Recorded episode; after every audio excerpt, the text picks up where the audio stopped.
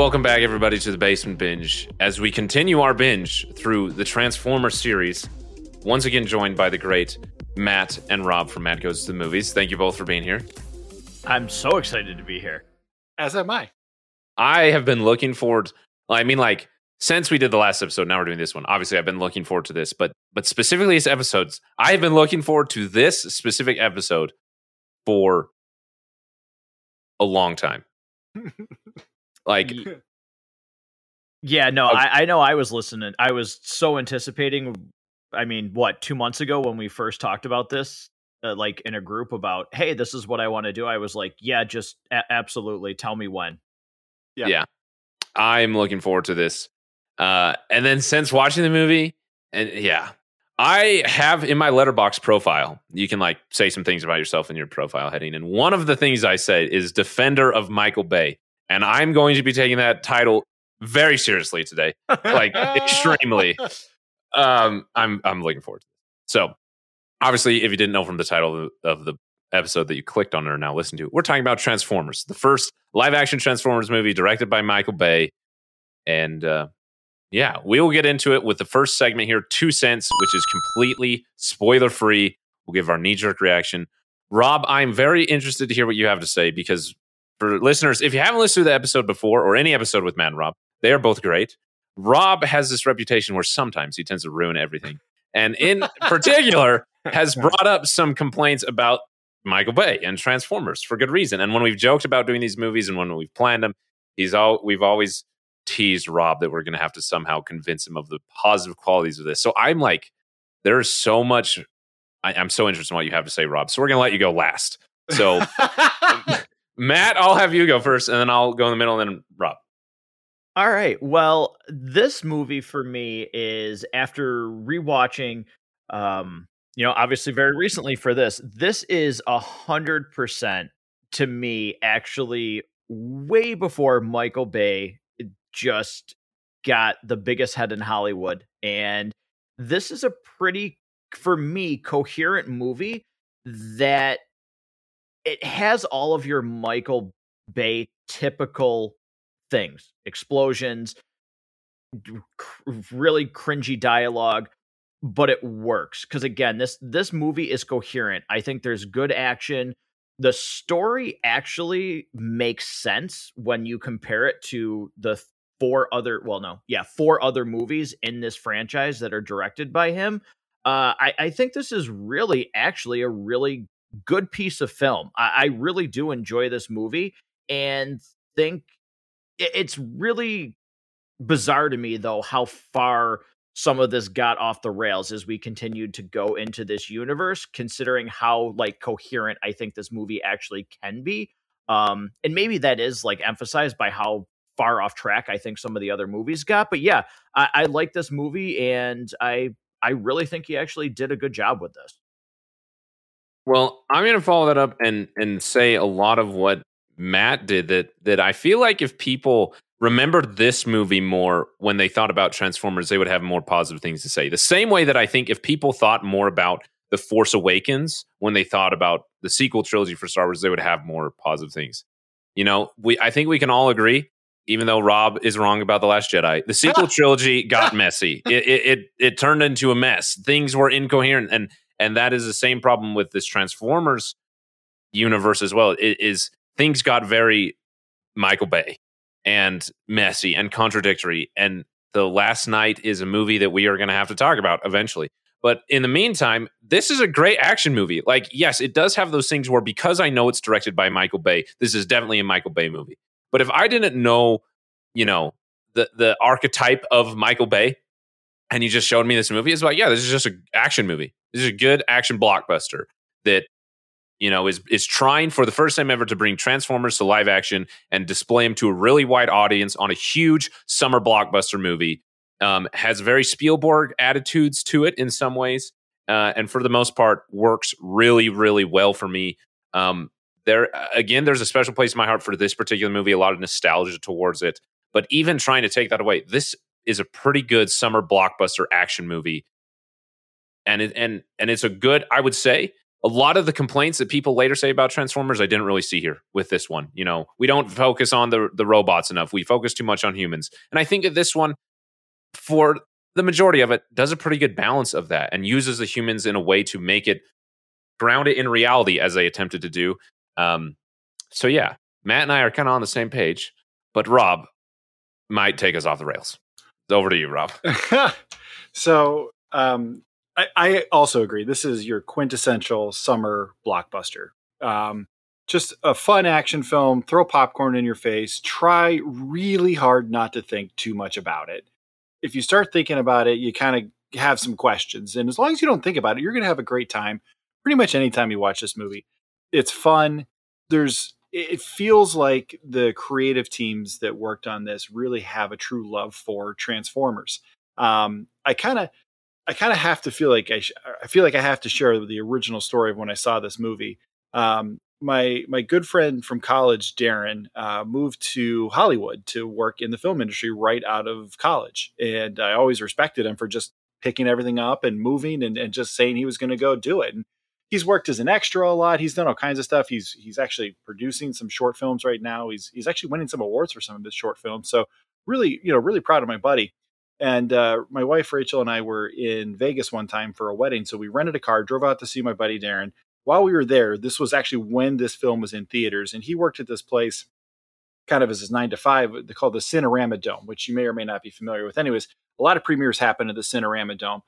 Um, and we went and saw this film at the Cinerama Dome. Now, to try to describe the size of this screen, um, imagine the biggest screen your brain can possibly think of. Now it's three times that size, at least. It's so big. Like, it is so big.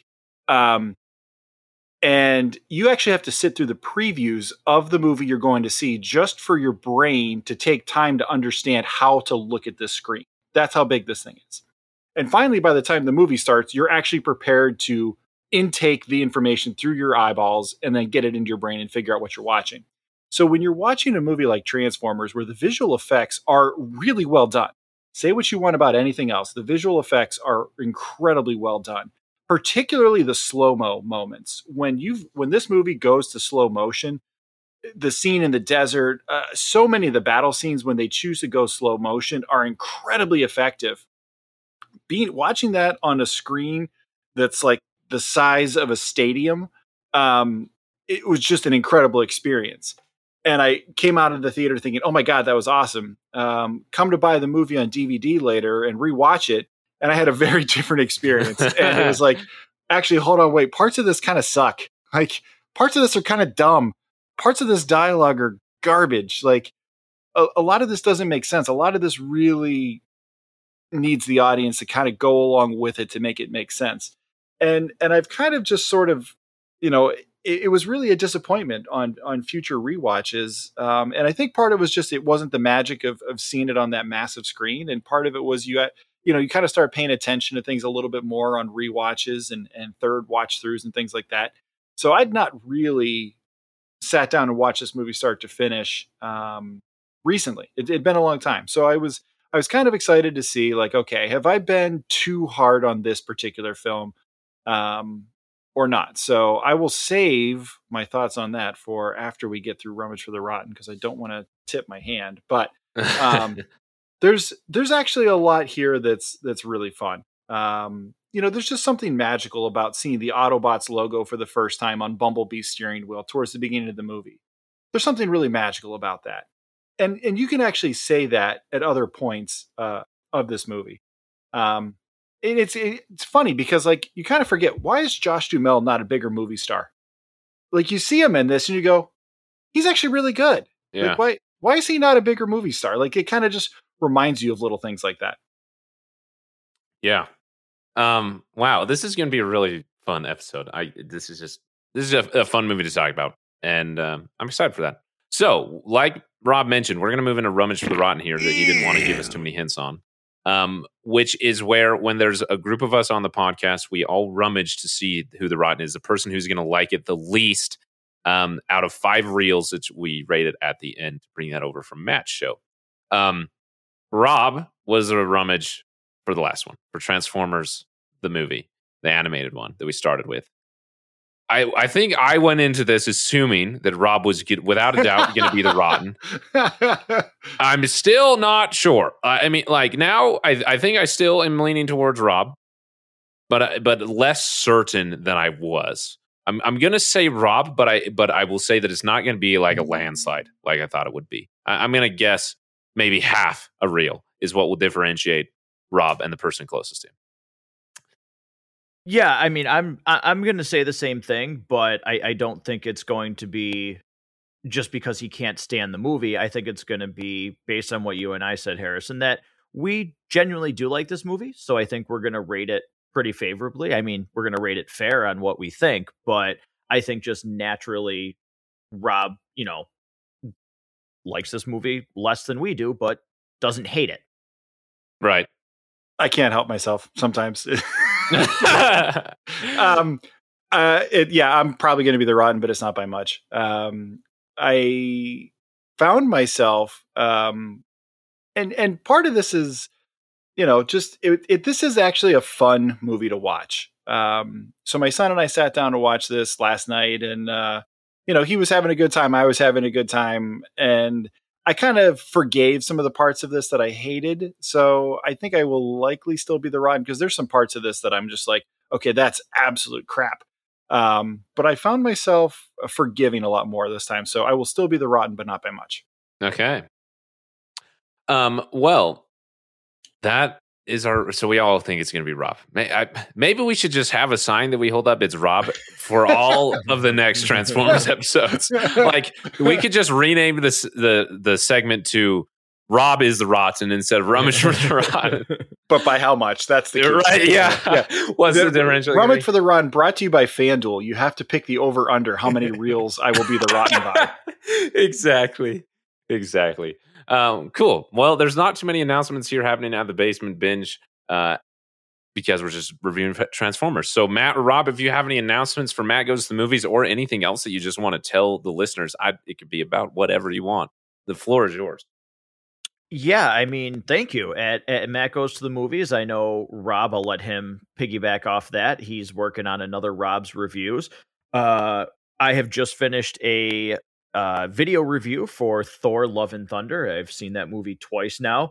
Uh, I will also be doing the new Resident Evil series that just released on Netflix. Um, I'll be doing those actually in a live watch party, which is going to be pretty cool. So I'll be reviewing those as I watch um, those episodes. So that's wow. really the uh, the you know what's coming right now on Matt Goes to the Movies.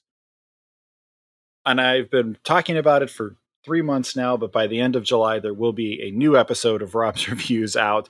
Uh, Eric and I are working on something right now. Wait, exciting things happening. Exciting things. I just saw, I had no idea that the Resident Evil series was happening. Didn't even know it was a thing, but I saw your TikTok and the picture you put up, I was like, what is this? Like, is this Stranger Things? This isn't Stranger Things. Like, because I just had no idea what it was. And uh, yeah, I had to do some goop. No, no. Then then I turned my phone sideways and I was like, oh, it's Resident Evil. Okay, I understand now. um, but yeah, exciting things happen over at Matt Goes to the Movies, which you can find all of that linked below. Additionally, it's just Matt Goes to the Movies, wherever you get podcast. Okay, moving on to the next segment. Pick your poison. This is a rating scale here at the Basement Binge, all about the bingeability of the film. So the poison that you're picking is how would you choose to interact with this film after watching it this time? There's four ratings. They're all pretty straightforward. The bottom one is to never watch it again. Enough said. Above that is to stream it. It's on a service you're already paying for, and you're kind of just browsing, looking for something to watch, just to put on, and you'd be willing to click on this. Um, above that is to rent it in the right circumstances. You'd pay a few dollars digitally on Redbox. However, if you're near the Blockbuster in Washington or whatever it is, you'd go to Blockbuster. You'd pay a few bucks for it. Uh, the top of the list, you probably saw it coming, is to buy it. That is the highest rating something can earn here at the Basement Binge is to own it digitally, Blu-ray. However, watch it as many times as you would like. Um, I'm going to go first. Um, actually, let's just go in reverse order of two cents. So Rob, then myself, then Matt. So we'll let you go first, Rob. So, God, I hate that every time we do pick your poison, I feel like I have to explain it. I can't just give it a, a number. I know, just, I know what you mean. it's it feels like that's kind of just, but that's the nature of entertainment right now. Uh, I actually do own this movie um, already, but if I did not already own it, um, I would it, it's somewhere between a stream and a rent for me um, because I don't I don't know the circumstances where I'm like, you know what I want to watch today, Transformers. So it, that would be more of like in the stream it range for me because it's not a never watch it again by far. I mean, I will definitely watch this movie again at some point in my life. Um, so I guess the the rent it would be like if my kids came to me and said, "Hey, Dad, um, let's watch Transformers. We really want to see it, and it's not currently available on a streaming service." Then I'd be like, "Yeah, three or four bucks, sure, uh, that's fine. We'll do that." Um, so like that's kind of my circumstances, if that makes sense. All right. Uh, that leaves me next. So I too already own this movie. I own all of them actually in the Blu-ray Steelbook. Believe it or not. I mean, like, what is wrong with me? Actually, no, nothing's wrong with me. I did that intentionally. Um, but it but for the segment, when I buy it again, and the, the and and again, like Rob, I have to explain myself. This is this is why this segment is the way it is, which is kind of fun. I would buy this movie, but this isn't like the same rating that something like Dune or the Batman or the new Top Gun Maverick that came out, like where that's earning a buy. This is a completely different type of buy where there is something special about this movie to me. Part of it's nostalgia, part of it's the absolute ridiculous Michael Bay summer blockbuster that it is. That is, there is something about me that is enjoys that to an excessive amount. Like, like even though we're gonna get there, to the Last Knight. And I, I don't think I stand a chance in defending Michael Bay for Transformers the Last Knight. But I will put that movie on at least every other year and love it. And, and love it the entire time I'm watching it. There's maybe I'm going to learn by the end of this that I need help.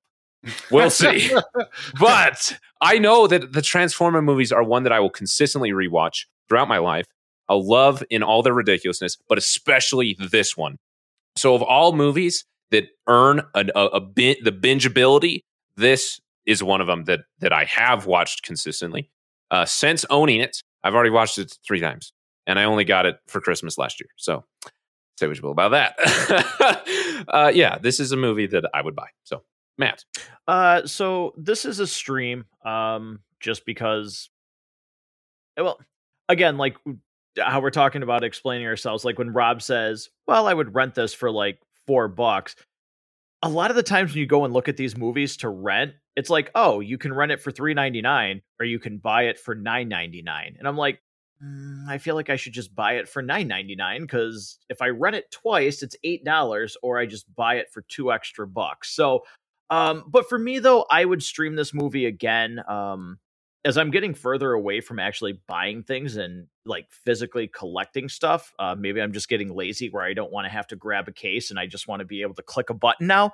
Um, like this is this is a stream for me. Um, it, it, as much as I like it, I can't see really again just because of my personal preference on things now. Um, I, I can't see why I would buy this movie um, to own it. So makes sense. All right. Well, those are rating here at the basement binge for Pick Your Poison. So on to the next segment.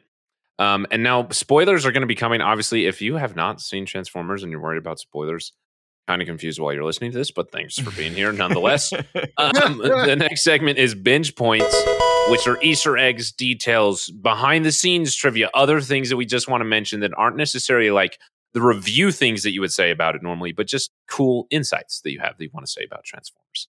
Um, and I will go first. I am, I think I'm learning. I think I just have like, there's something about Michael Bay that really connects with my childhood. Um, and not necessarily his movies. It's not like I grew up watching his movies. I had, this is the first movie I saw of his when I was young.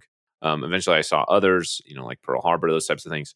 But th- this like chaotic, really disjointed, explorative, action packed heavy on the effects imagination that Michael Bay has is very much what I felt like my imagination was as a kid. Like if I maybe this is the worst insult I could give myself. If I were to make movies, they would probably be Michael Bay. I, I just I think that my imagination is similar to his. Um, where am I going with this? Sorry, I got on a total tangent there.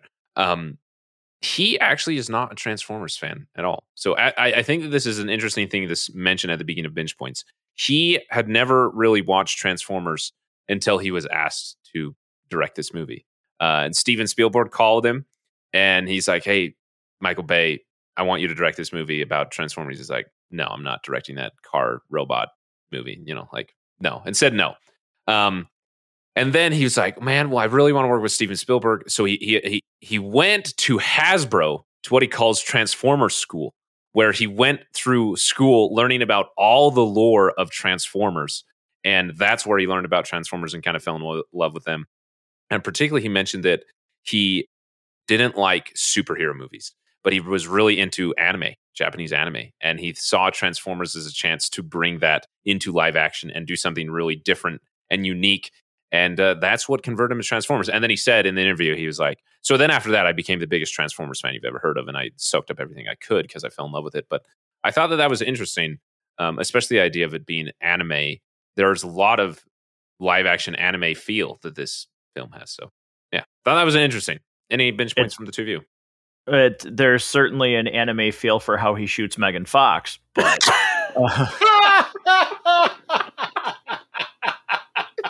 we just need no. we just dial above with like the and then the nosebleed, and then it's just straight anime.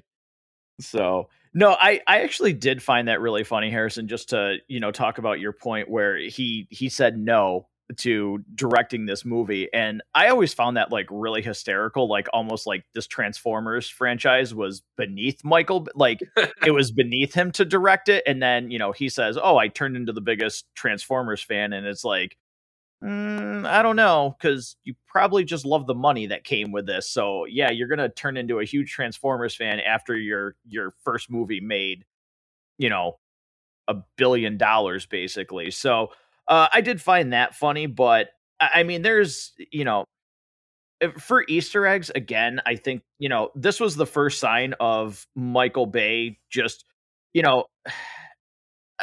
This is the guy that probably gets out of the shower and stands in front of the mirror to admire himself all the time. Like he's he's so in love with himself, it's not even funny. He makes references to his movie Armageddon. There's Easter eggs in the second movie to his other films. Like like this is a guy that's not afraid to tell you that he thinks he's the greatest thing since sliced bread. So there there's a lot of Easter eggs to his to his own movies um in these films. But there there's you know some Easter eggs to the original Transformers, like Bumblebee's original design and stuff like that, which which are cool. But I think some of the Easter egg stuff in here is it, it's a little too like, look at me, I'm so great, I'm Michael Bay. Yeah, correct me if I'm wrong. Do you know this or not? But I want to say Volkswagen didn't lend um, their like blessing to make Bumblebee the, his his VW Bug because they didn't want to be associated with war and like things like war like yeah. things because um, they they kind of have a little bit of a sketchy history circa World War II with uh, some of the stuff they were involved in. Yeah, yeah. putting it very mildly. Yeah, yep. it's, it's interesting. There's kind of like the two parts of it, like you were saying. Sorry, I didn't mean to interrupt you, Matt. No, you're Volks- good. Volkswagen was like, no, and then GM wanted in on it so bad that they're like, we'll just give you the cars, and it ended up saving mm-hmm. like three million dollars uh, from GM just giving them cars. So yeah, GM was like, "Yep, you can. Here you go. Just have at it. Whatever yeah. you want." So yeah, they got it. Which is funny that you said that, Matt. Like uh, I'm a huge fan of of director commentary, so I listen to him as much as I can. And I didn't finish it for this one, but I was listening to the commentaries, and it was so funny the amount of times that he was like, "Oh yeah, I was the first one to work with the military and film the F twenty two and the Black mm-hmm. Hawk and, and, and, these Ospreys, and, and, you know I was the first to do this. I was the first to use this, and it's like." You know, I was the it, first it, to shoot on the pyramids, and I was the first to do this, and I was yeah. the first to do that, and hey, did you know that I walked on water first? Like, and there there is part of it that I like in his movies because like I just want to understand this guy. Like, you made this movie, I want you to explain to me why you made it this way, and so I like that because that's my intent in going in. But yeah, there's very much where he's like, he is very pleased with himself, and he tells you straight that he is, and it's it's such an interesting. It makes for an interesting directing experience. Well, what's what's funny about this too, and this like you know this maybe that you could call this a binge point, but watching this movie compared to the other ones, and depending on how long it's been since you've seen two, three, four, and five, it really feels like this was you know once this movie was successful and it made more money than you know what the studio thought and they were like oh my god like this is you know this is a hit like wow it really kind of shows in these next movies where it's like, okay, they literally just gave the reins to Michael Bay. Because this is a Michael Bay movie, but it still feels a little bit more controlled. Like there was some more input from sources, whether it was Spielberg or anything like that. But once the numbers started rolling in for this movie, they were like, you know, kind of like GM, they were just like, here you go. Here's a truckload of money. Michael Bay, you do whatever you want to do. Like you have 100% control over this franchise. We don't need to tell you to do anything. We don't need to tell you to reel it in. Um, and that's just like that's the impression that I get watching these next movies, like especially compared to this one. This one feels more contained, so to speak. Yeah, well, I'll say one more thing, and then I'll let Rob say anything he wants. Um, I'll I'll link it below. There was a, a press interview he did when this film came out, there's an article where you can read the questions and his response, but also included in the article is the audio, which is really fun to actually hear Michael Bay responding. And uh, especially just, you should listen to it and find the moment where he responds to someone's question about 9 11. Uh, some lady asked him if he ever, you know, thought about 9 11 when he was making this movie, and his response got a chuckle out of me. Um, but um, what was I going to say? Oh yeah, that that that I and I was kind of excited about this to be a defender of Michael Bay, like I said at the top of this episode. A lot of the complaints that people give, like, oh, we focus too much on the robots, we focused or not enough on the robots and too much on the humans. Uh, that was really Steven Spielberg's idea. Michael Bay was like, I want this robot, I want this robot, I want this transformer, and it was like really in on the Transformers. And and Steven Spielberg was like, no, we're going to focus on a boy buying his first car and kind of becoming a man and the theme of no sacrifice, no victory. And and and it's interesting that like part of me wants to like use that as like a defense for Michael Bay and be like, see, it wasn't his fault. but this is the movie that works because it did it in a way that works. Like, yeah, we could have gotten more Transformers. I'm not denying that. I wish we focused more on the Transformers as characters. But for this film, especially bringing Transformers to the world for the first time, it does the re- it balances it with reality pretty well, and you can tell that that Michael Bay being the wannabe Spielberg that he is, just kind of like took that idea that Spielberg had from this one and just went with it way too much uh, in the rest. So anyway, Rob, I've been talking up a storm, so I'll let you say something. I just kind of want to jump in on the concept of how much time is spent focusing on the people compared to the uh, transformers themselves. When you think about, I mean, I largely I think the human stories are pretty compelling and pretty good. Um, there's some really terrible dialogue and some terrible scenes and cringy scenes, but um, you know, I think you kind of gloss over them a little bit because they're well executed by the actors that are involved. Um, among the Transformers, who's got the most development of any of them? Like, who do you really feel like you know the most about? Uh, I mean, none. Uh, I mean, if you really had, if you forced me to choose, I'd say Optimus, but that's just because he probably gets the most screen time. Um, Matt, what do you think? Uh, to be honest, I think going across all of these movies, I really do think the person that gets the most actual development, I really think is especially screen time, because given how much Optimus isn't in some of these movies, um, I think it's Bumblebee. Yeah. Um, yeah, across the whole series, but in this movie in particular, maybe it's Optimus, and that's mostly just because we get Peter Cullen reprising, you know, his role and is yeah. like awesome at mm-hmm. it and has a voice designed to be Optimus Prime. Like that's that's what he was put on this planet to do voice Optimus Prime. Yeah. Like that's his purpose. Like, um, I think a lot of the other stuff you know, it's funny. We just got done watching the animated Transformers film where we we talked about how watching that movie kind of relies on you having seen the first two seasons of the of the animated show.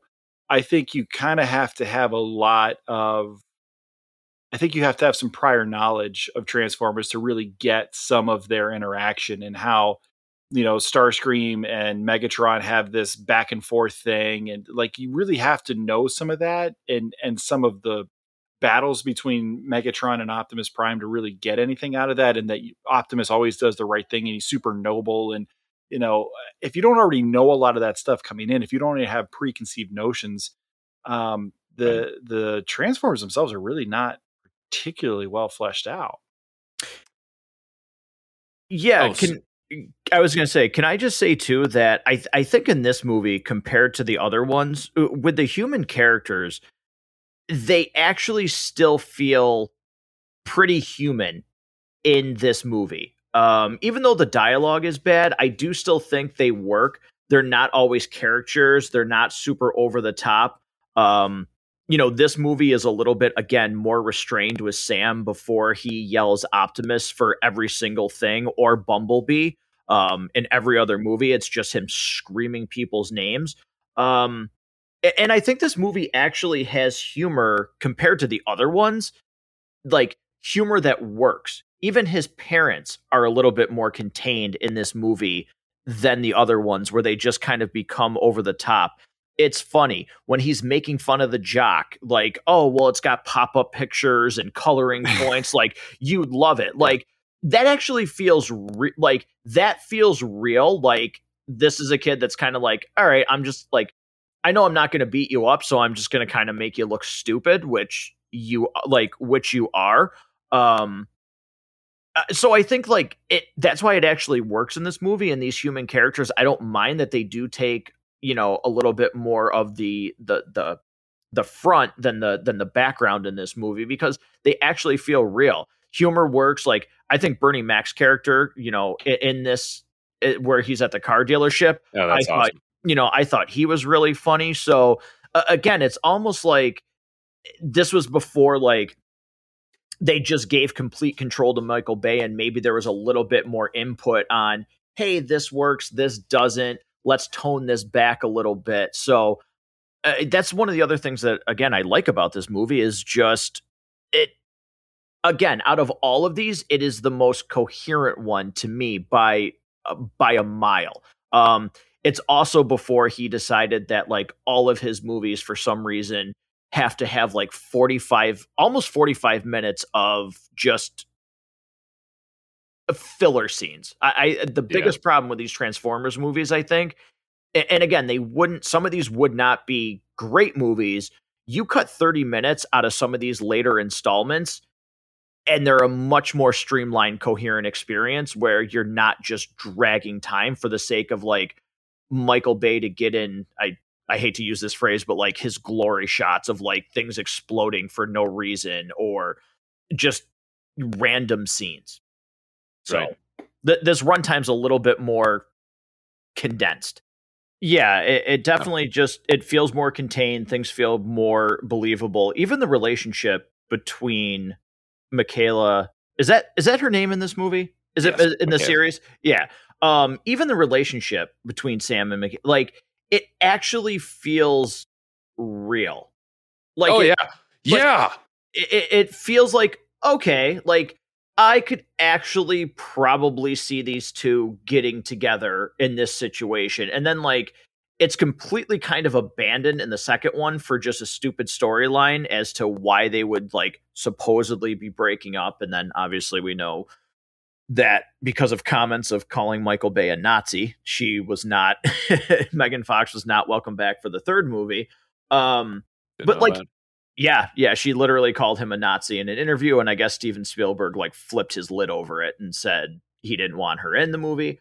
Um, but their relationship in the first one feels real. Like I actually enjoy them together.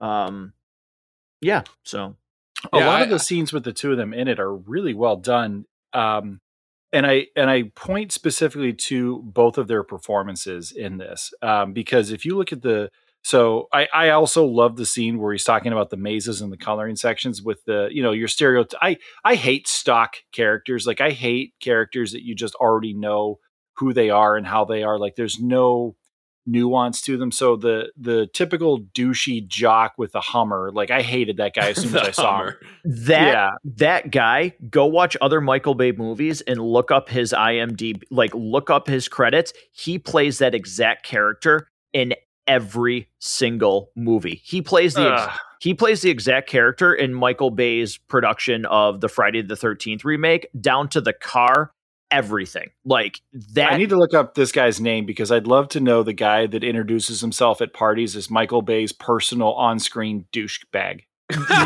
literally like that's it's probably how michael bay has him saved in his contacts like my personal yeah, he's got a business card that says Michael Bay's personal on-screen douchebag.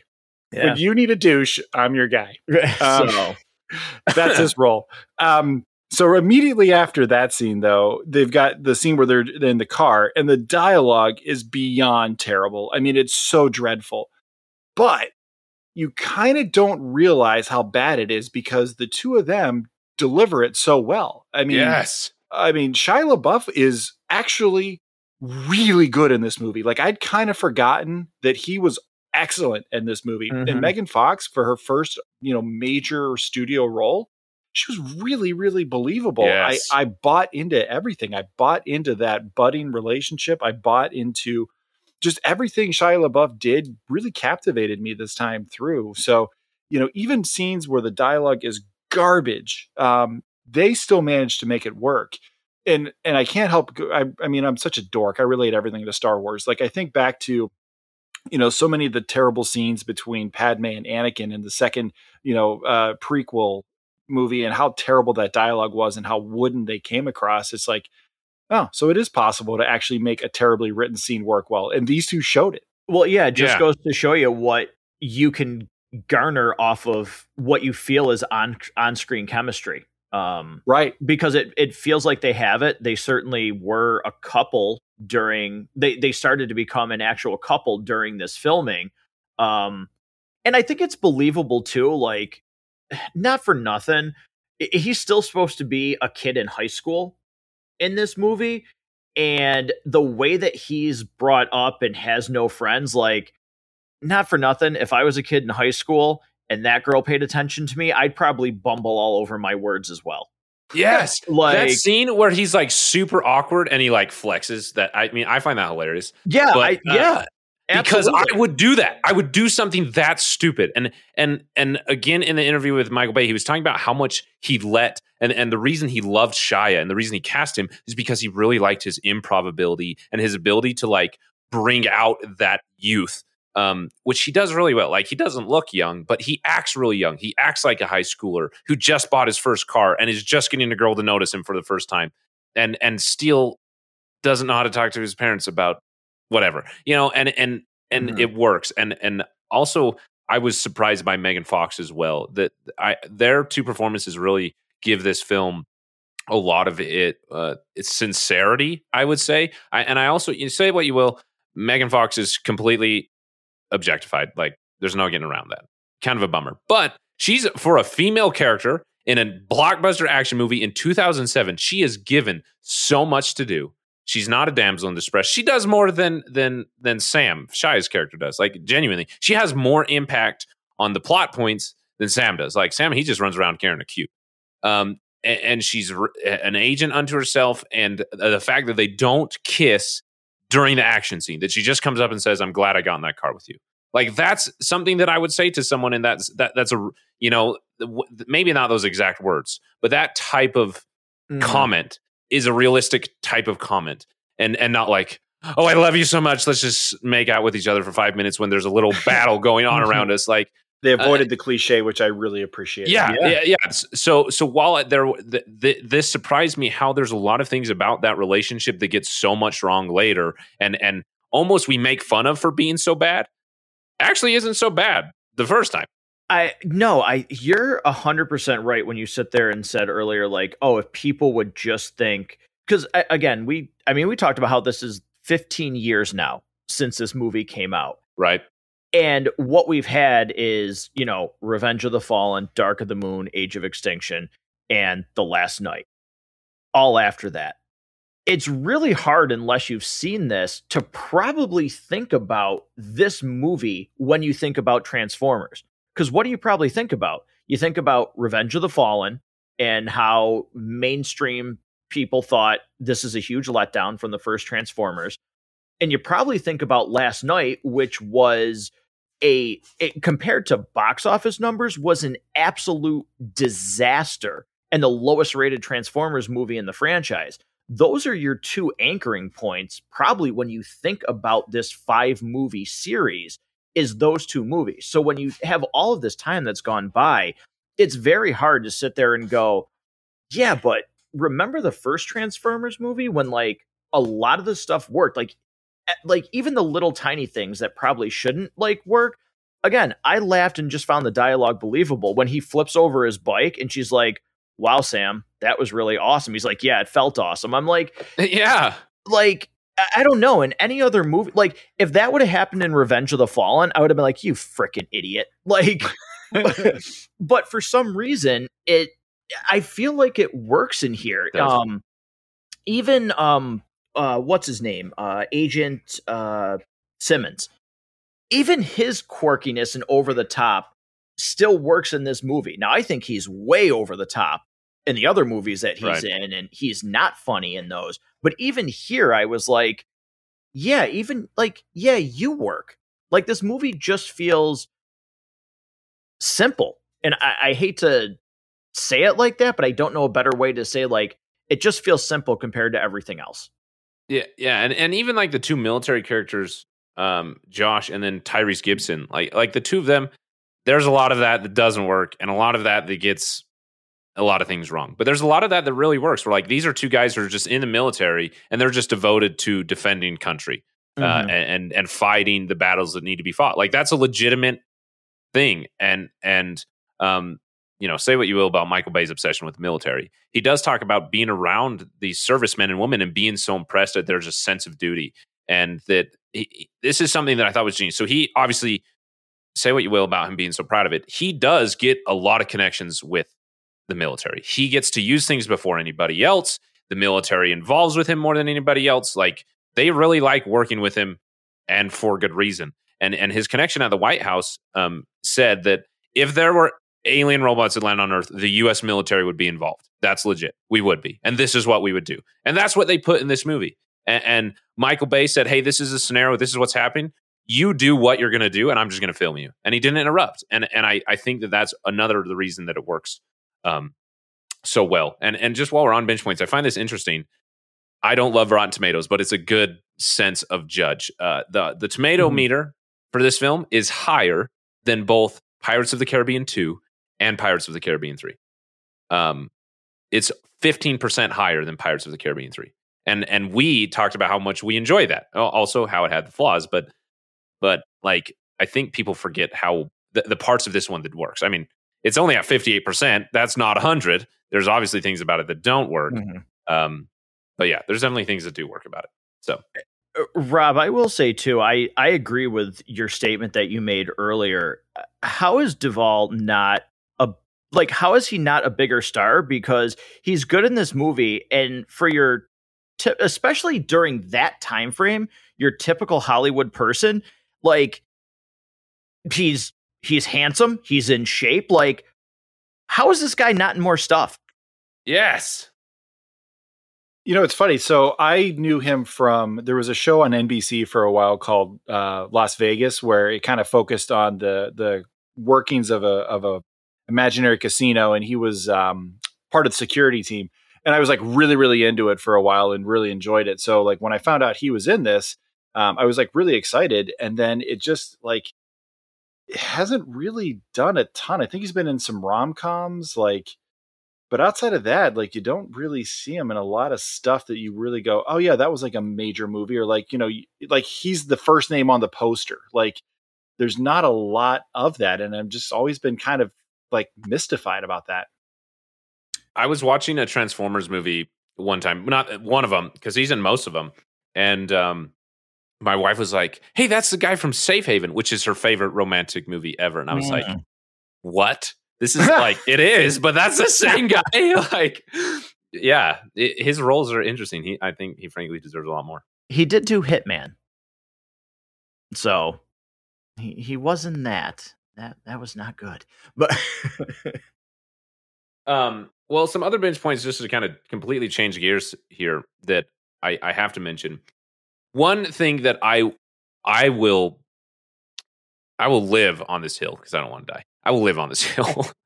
um, as a defender of Michael Bay, which title I'm going to take very seriously over the next five episodes, nobody knows how to do visual effects like Michael Bay, both practical and digital. His visual effect talent is next level. If you think about the complexity, especially that slow mo shot, I forget the name of the transformer but the one that's that black GMC truck, the weapons expert um, for the Autobots, I'm forgetting Not- his name right. Not Ratchet, Ironhide. right? Ironhide, No. yeah. Ironhide, thank you. I couldn't remember. When Ironhide is fighting, I think it's Starscream, and he like jumps and then he like shoots his cannons at the ground and like goes over that woman, and we get that uh, tracking shot rotating around the women and he's going over or the woman, and he's going over her. You, you think about the work that goes into that of tr- of changing from a truck, like a physical truck, to partially digital.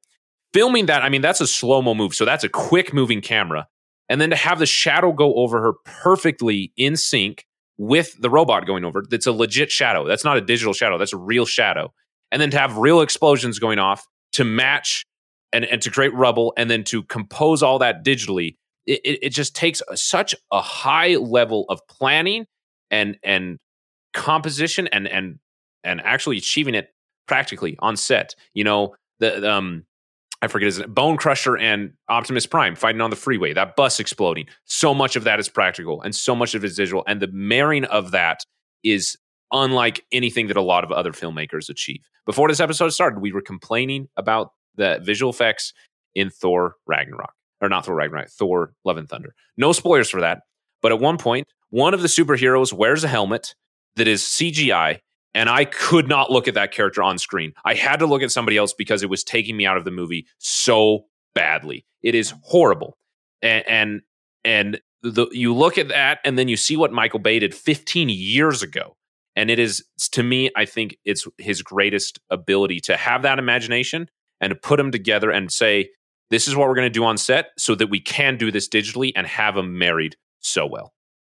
the early action scenes in this movie where the Decepticons first attack are fantastic. I mean, I think that's uh, realizing how well those were done kind of set the tone for me and kind of I guess maybe changed my opinion a bit on on how I regard this film.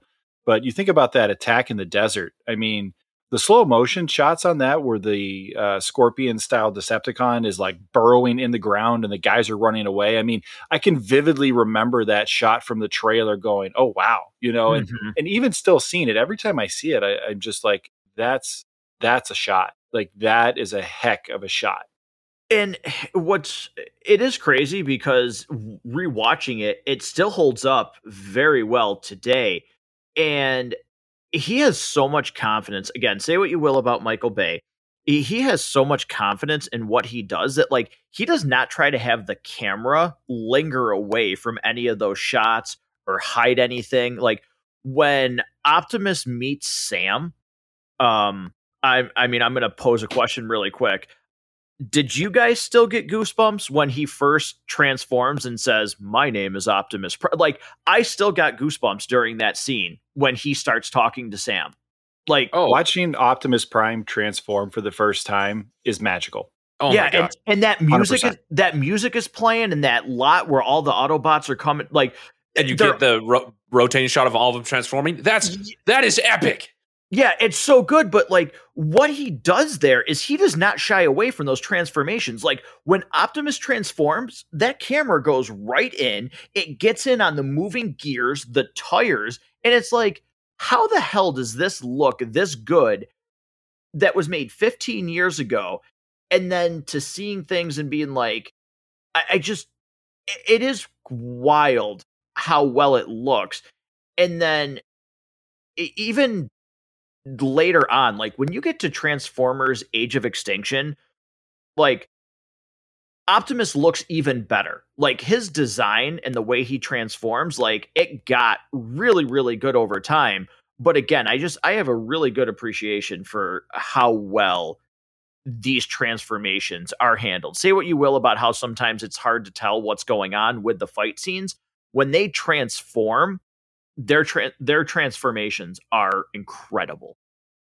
Yeah, and and and it, both like the digital parts of it, but also the practical effects. There, there's just so much that's impressive. Just one more other thing about Michael Bay's use of practical effects.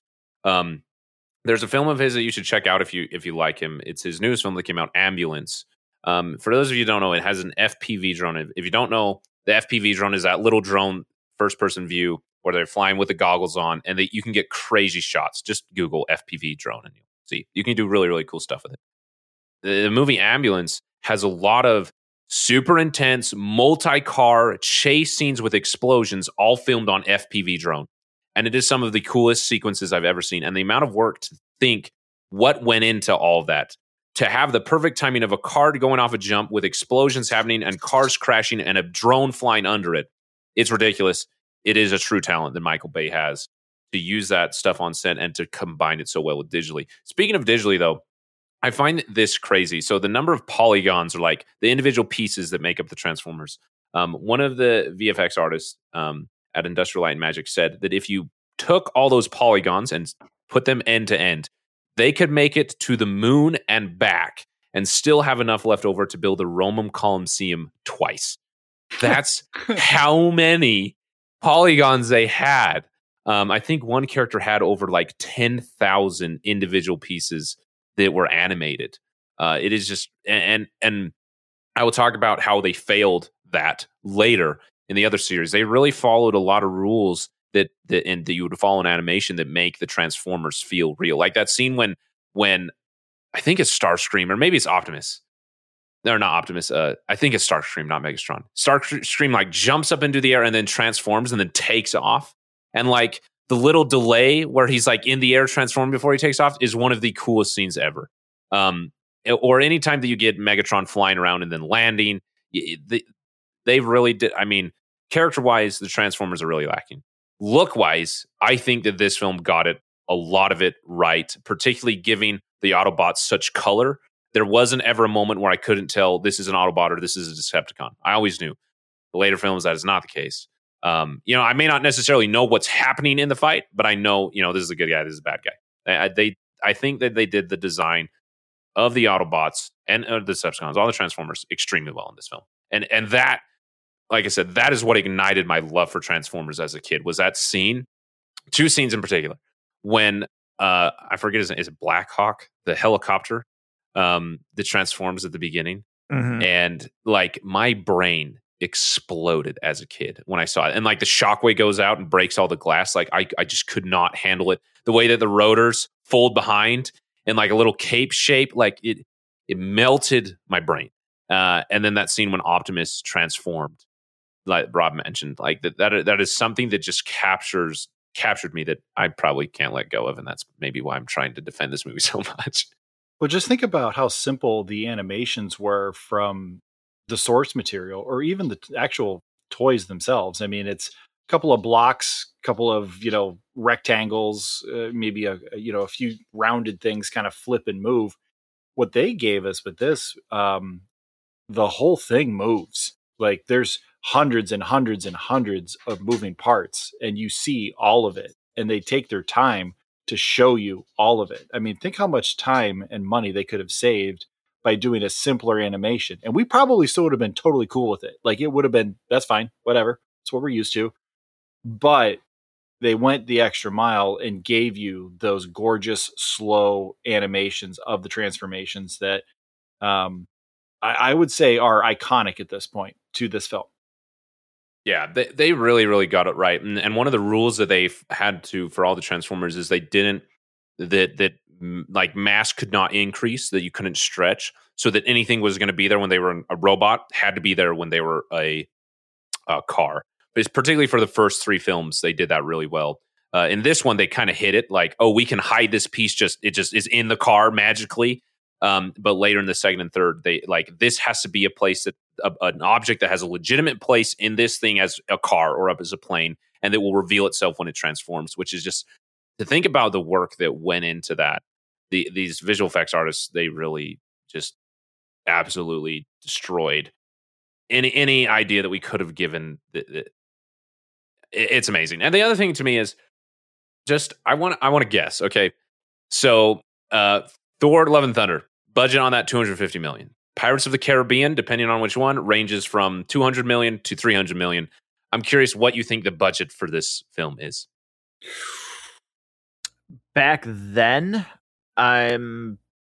Well, the Pirates movies were made at the same time as this. In fact, two of them were made before and then three after. So, and those were from two to 300. Yeah, I I'm guessing that this was 150. I feel like this was one of the lower ones for Transformers when it first came out. 151. it's like It's- Price is Right. It's 150, um, which is Oh. crazy to me. That that um, I mean, 150 million dollars. That's a ton. But but you look at this movie. This looks like a 300 million dollar movie, not a 150 dollar movie. And again, whether you want to credit Michael Bay, the visual effects team, whoever, they did a fantastic job. I would say visually with this film. So I, th- this is not a binge point, but I'm I, I find this like really kind of weird, and I, I don't know, but um, so you know how everybody says like, oh, Michael Bay, he ch- like shot Megan Fox objectively and like everything in between. Like he he gets a really bad rap for that. Right. Like this is the same guy that denied a topless scene with Scarlett Johansson in the movie The Island. Like Well, okay. it's kind of weird because like she said she wanted to do that, and he was like, "Nah, no." And then like you get this movie, and it's like, um, well, what are you doing? And isn't she? sup- Aren't they supposed to actually be in eleventh grade when this takes place? Like they're definitely in high school, and I'm fairly certain it's eleventh grade. Yeah. and it is. Yeah, 11th grade. Yeah, that always struck me as creepy, particularly when John Turturro's character is looking at her, just like, "Ah, you're a criminal." I'm like, every time I'm like, "Oh, Yeah. That's the worst line ever. Oh god, it's the worst line in this movie. It's so cringy. Like I can't. Oh, it's it's terrible. It's, It's like- inexcusable. it's like literally everybody like it's like everybody literally forgot that she was playing a character in the movie and we're just like speaking their mind. It's like, listen, we get it. She's 27, trying to pretend to be a 17 year old. That's how high school characters in movies and TV work. They're all like 35. you Right, know? yeah. So, yeah, I just like it's weird though how and she also so Michael Bay first put her in a movie in Bad Boys 2. I did not know that. Yeah. He he gave her her career. Like I'm just Yeah. But it's also really weird, like when you go and do this. It- so she was in Bad Boys 2, and she's in the beginning of the movie, and it went from Michael Bay wanted her at the bar with a drink, and they were like, she can't. She's 15 years old. She can't be at the bar. Okay. Do you know what his solution was? She's in a bikini dancing on the bar underneath rain. even better. Yeah, like that. Ugh. that was that was his solution to keeping her in Bad Boys 2 was, oh, okay, so she can't have a drink, but I'll have her dance on the bar in a bikini. Ugh. Like, yeah, yeah. I need Okay. mental Purell. I Mhm. need to just get some Purell and just scrub that knowledge from my brain. Yeah. So, but okay. Well, with that note, are there any other binge points? Um, I had one more that I'm trying to remember here. Um, I will say that that that Michael Bay has no idea how to use a leitmotif in music, but Steve Jablonsky knows how to make an epic score, and I love the score in this film. I, I think it's it's great. The score and the soundtrack totally slap. yeah, Absolutely. yeah. That that music for them rolling up, uh, no pun intended, um, is is really really good. I, I really like that score a lot. Um, I, I think it's really well done, but I, I I don't know if this would this wouldn't be a binge point, but it also wouldn't be in least and like. So, do you mind if I pose a question, Harrison? Go for it. So I actually really like it. I watched, you know, I watched it again and I like this plot point. I know he's not in the movie long, and that was one of the major complaints when this first came out. I do really like though how Megatron and it gets so stupid in the other movies, like why he was coming to Earth and everything. But like I really like how Megatron wound up on Earth, why he was frozen. Like I actually really like that. Now, did I not want him to show up until like I think it's an hour and 55 minutes into the movie, I probably would have liked to see him more. I I really did like that story with Megatron. I thought that was really well. Um, I thought that was well done and it made sense why he was trapped in the ice and that they found him. Um, but I know it was a big complaint when the movie first came out. Yeah, I mean, and especially the way to get all the characters connected, where the story, you know, brings Sam Witwicky in and all that. Like, a lot of that makes sense and and uh, to me is a good decision. Um, but you definitely should have brought uh, Megatron in earlier. I, I forgot his name for half a second. um, the other thing you just made me think of this that that they built that set where Megatron was frozen. They built this huge set with a lot of not all of but a lot of Megatron built practically. And Shia LaBeouf was so impressed with it that on days where he wasn't shooting, he would take his friends to go see that set when they weren't filming there because he thought it was so cool. Which is just man, I can't believe what what a strange movie to have so much devoted to it. Like the amount of work that went into this, and it's a Transformers movie. Like I love the Transformers. It's just kind of weird to me. Um, but yeah, any, any other binge points at all? Um, minor complaint. So one of my least favorite tropes in all of movies is people who are good with computers and they can just like click four buttons and did it. I'm in. I mm-hmm. hate that. Um, we have that in this, and and I just hate that there's like all of these super smart people who look at nothing but analysis and signals, and they've got an entire Pentagon with the best and brightest that we have to offer. And then there's like one girl who pushes her glasses up a little bit higher on her nose and explains to all them what they're missing. Like, I don't know. That that to me was kind of a, a little bit weak.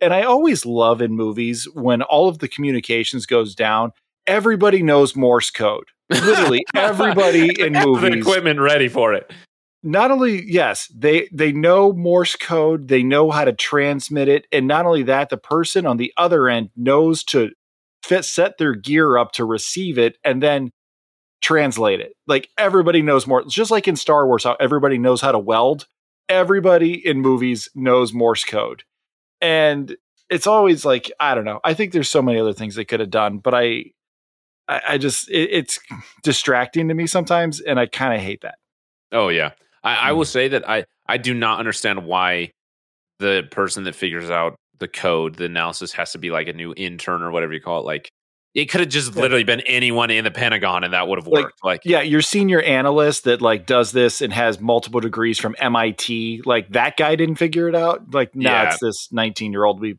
dragged off the street and her buddy that plays Dance Dance Revolution in his bedroom with his cousin. I will say though that I did love the scene where he eats the donuts and then breaks oh, down. Oh yeah, that's so. I, I, oh, that's fun. He's I, uh, hilarious. the entire movie, he's funny. yeah. I ate the whole plate. Yeah, the way he drops it, like that little mannerism. I mean, it. Yeah, I think it's hilarious.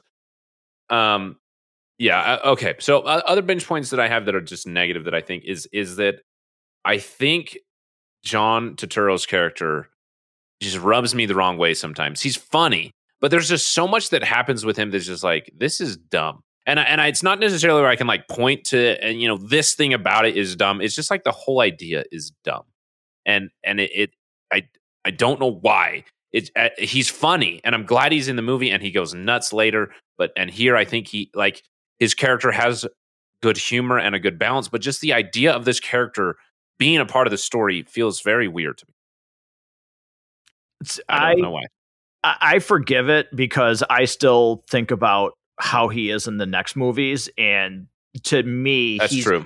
he's he's so annoying in the other movies that again like th- this just seems reserved to me and it's kind of funny because he's a little bit all over the place too he apologizes to sam and says i think we kind of got off on the wrong foot and then in the next scene where they're together they're right back to being adversarial again um, so uh, it just really it's uneven. It doesn't work for me.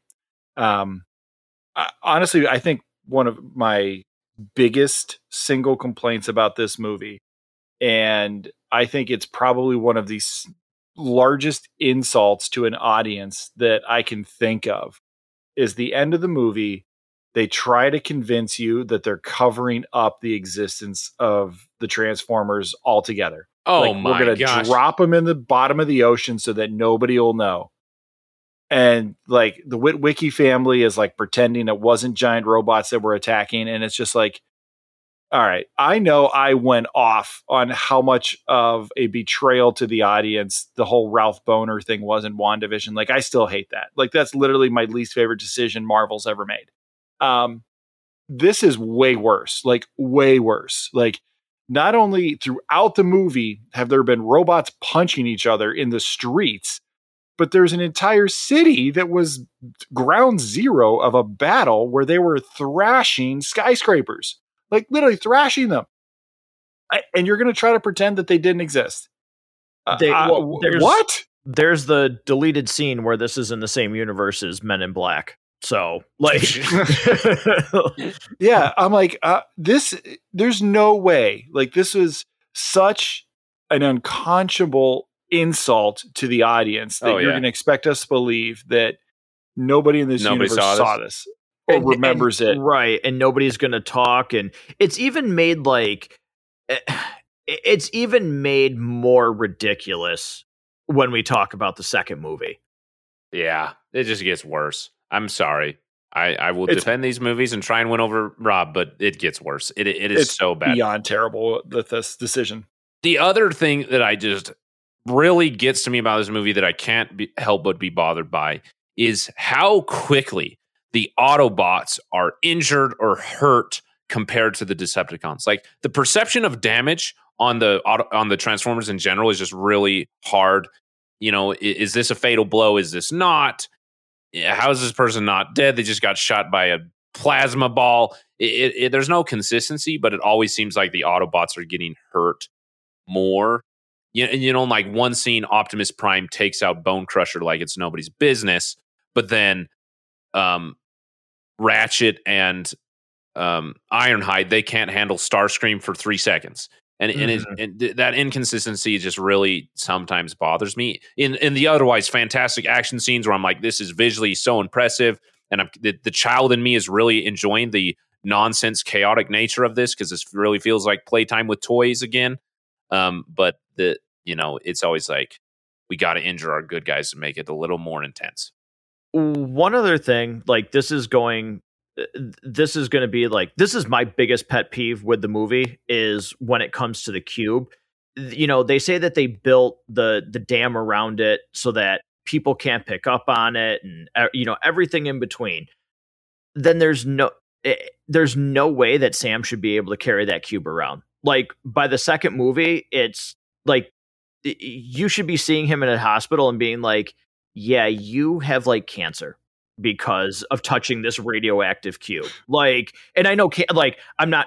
Uh, uh, sorry, listeners, if anybody is offended by that comment, I'm really sorry because I'm not making a joke about cancer. But like, it, this movie takes itself so seriously that like you cannot tell me he should be able to touch that cube and be carrying that thing around. Like, or he should have cancer of the chromosomes at that point. yeah, just, or like, just like weight of it in general. Like that thing was huge, and in Transformers, he just he just carries right. around one handed and you know like so that and then just that rob you and i had talked about this completely separately but the macguffin of oh if i can't beat megatron shove the cube into my chest and kill myself uh, what the heck like wait a minute come on wait a minute yeah why did here. they just like run that to the other room before megatron unthawed like just run into the other room say here stick it in here Right. Right. Yeah. Yeah. So, like, like roll credits. Cue Linkin Park. Let's get out of here. yeah. And why is Optimus's big plan like I will die instead of like use it to kill Megatron? Like obviously Sam was thinking, but I mean it's right. like they really had to lean into the no sacrifice, no victory theme. Which again, there's very much like childhood nature to this whole thing that I'm totally on vibes with, where it's like you're just a kid and it's the bad guy versus the good guy and the good guy has to make some ultimate sacrifice or they're going to lose you know like that that feels like very much playtime with toys but it it just is dumb to to be like this is supposed to be the leader of the autobots this is this is right. optimus prime and his plan is to die well also too because, plan.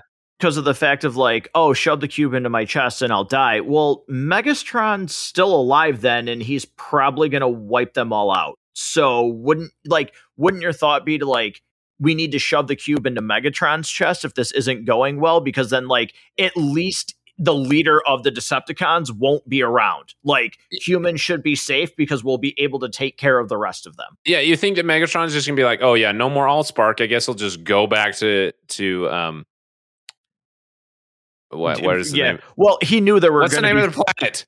Uh, Cybertron. Cybertron. Thank you. I could not remember. Yeah, I'll just go back to Cybertron. Even though at the end of the movie, Optimus Prime says, now with the Allspark gone, we cannot restore life to our homeworld or something like that. It's like you thought Yeah. he was just going to pack up and leave. Be like, mm, Well, they couldn't all get for- the happy meal. See you later. they all forgot there's four other MacGuffins that could bring Cybertron back. So yeah, Unicron eventually. uh, So yeah, okay.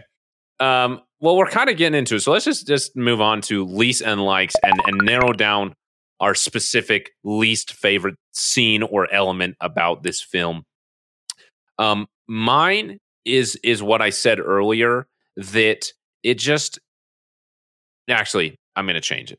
My least favorite scene is just the entire scene with Sector 7 or whatever its name is Mm-hmm. taking um, Sam and Mikaela and arresting them and then getting unarrested, but then getting rearrested and then Bumblebee's captured. Like, there's just a lot of that that's just like, what the heck? Like, one capture would have been sufficient. Like, like, why have have that scene where they get away just to have them not get away? I, I, I don't know. There's a lot of it that's just and John Turturro's character interacting with Megan Fox, which we talked about earlier. There's just a lot about it that's very cringe to me. Um, yeah, that's my least favorite scene. Um, Matt, I'll let you go next. Um, yeah, I, I mean, my least favorite scene that that kind of spell is pretty. Um, I don't want to say boring because there's some things that happen in there, but it definitely feels. It, it it's the breadcrumbs of what I feel we would see later on, where there's just scenes for the sake of having scenes in this movie, where you could have cut that out and you'd still be fine.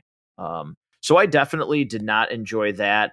Um, I also, for for what it's worth, I do feel like some of the ending, it, it, it's I'll say it's an honorable mention with with quotes. Some of that final battle with Megatron, and again, this is more of what happens in later movies. I didn't really like because of how it just cuts in and out, and like the main people all of a sudden disappear for some weird amount of time. Like, where the heck did you go? Like, Megatron is like caught off guard by some bodega that he sees, and he's like, "Whoa, let me go check this out." Like cheap watches or uh, whatever the hell's going on because he's battling, and then he just he disappears. Yeah, there, So- there's not a lot of consistency in that final fight in general. Like Star Scream is here, and then he's gone, and then he's here, and then he's gone. You know, it's like, what? Where do they go? It's very, very plot convenient. So, Rob, least favorite scene for me um the whole bit where they go where sam goes back to his house to look for the glasses um Oh. for giant robots man they sure move quiet like remember how much we hated the ninja t-rexes from the jurassic series like that t-rex just like it makes all kinds of ripples in the water in the first movie and then anytime the plot needs the t-rex to scare them this thing the size of a house can move with like light as a feather um, apparently, Autobots can do that too because they don't, you know, wake up anybody with their their movement. And just the whole like, hey, give me five minutes, and they can't give them five minutes. Like that whole thing was just awful. Oh, yeah. And then the interactions with um, the parents. Whew, talk about cringy. That whole scene is just like I, I um so I mentioned that I was watching this with my son. I did fast forward through some of the really adult stuff there. Don't worry, audience. I didn't subject my son to stuff that I'd then have to explain later. He's only nine. I got through all the adult stuff without him in the room. Um but it's and it really made me think like this scene's terrible. Why is this even here? Like I hate this scene. I think you could have written around this so much easier and it's just dumb. It's played it's supposed to be played for laughs, but it's just dumb. I, I Yeah. was half expecting his dad to like hand him a condom, like like seriously. Th- there's a lot. Of, I I will say that there's a lot of it where like the perform. How can I say this right way?